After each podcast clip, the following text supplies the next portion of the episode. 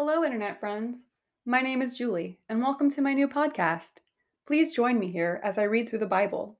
The books will be chosen in random order, and I will complete each one before moving on to the next. I exist because God created me, and I am supposed to do His will, which includes sharing His word with as many people as I can. On our own, we will never be good enough to stand in God's presence. We have broken His laws and mocked Him. No amount of good we do will erase the wrong we have done. Just like in a court of law, someone needs to pay the price. Jesus lived a blameless life, and through his sacrifice on the cross, he is able to step in and wipe our slate clean.